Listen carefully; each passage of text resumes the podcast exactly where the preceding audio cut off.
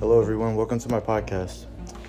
Today we'll be discussing discrimination in the workplace and sports, and also at school. Today I'm here with Liv Anderson. And Liv, what school do you go to? Francis Howell Central. What grade are you in? I'm a senior this year. So, do you play any sports?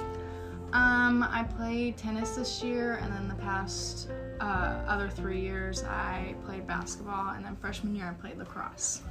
Lacrosse. I didn't know that. All right, so what does discrimination mean to you?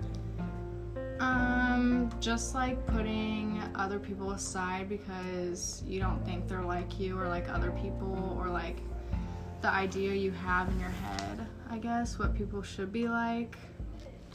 Yeah. Have you ever experienced it?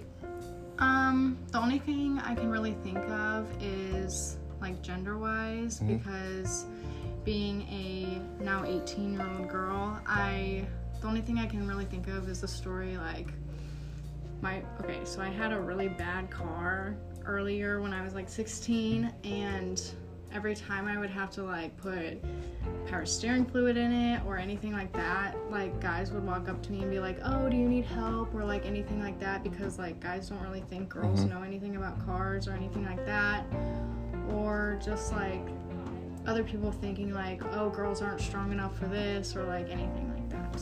So have you ever witnessed it?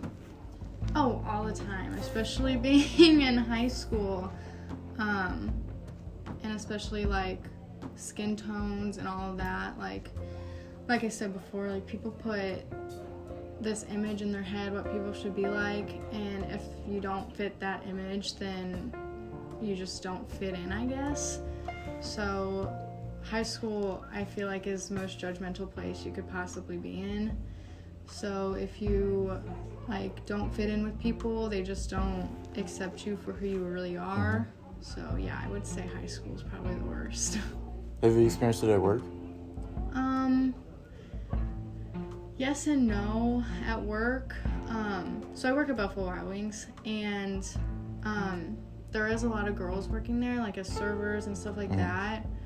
But sometimes like customers like don't want like a certain server because of their race or gender or stuff like that, or it's mostly just the customers. Like I feel like my work, like workers wise, is a very like friendly environment. It's just like the customers that bring in negativity to it.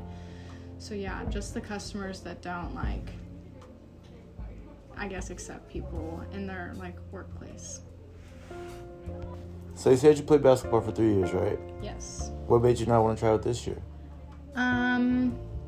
Well, I kind of didn't feel like I fit in with everyone else, just because I definitely was not one of the coach's favorites. And last year, I got really sick and was in the hospital, and I missed a lot of school. So, like, my attendance wasn't there, so I ended up leaving half the season last year, and then that just didn't put me like in the like a good position to try out again.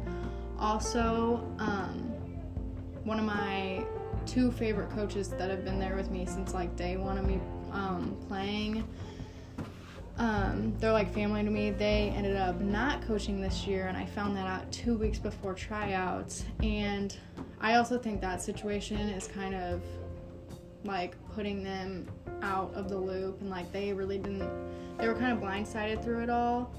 So I also think that like one of the coaches was discriminating them, because I mean Shaq and Wink are the strongest black women I have ever met, and just seeing them like blindsided like that, I just didn't really want to be a part of that environment.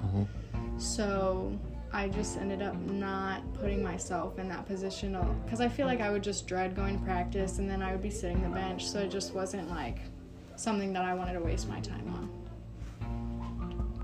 Well, Liv, I really appreciate you opening up to us and telling us your story. Yeah, you're welcome. Thanks for having me.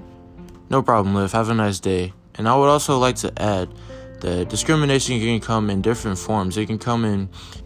It can be, you know, a race thing, it could be a sexual preference thing, it could be what sex you are, But either way, if you've witnessed it or experienced it, don't be afraid to speak out to somebody that can help the situation, because at the long run, it's just going to help out our future generations that are yet to come in this country. And it's just going to help our, world become a better place for everybody.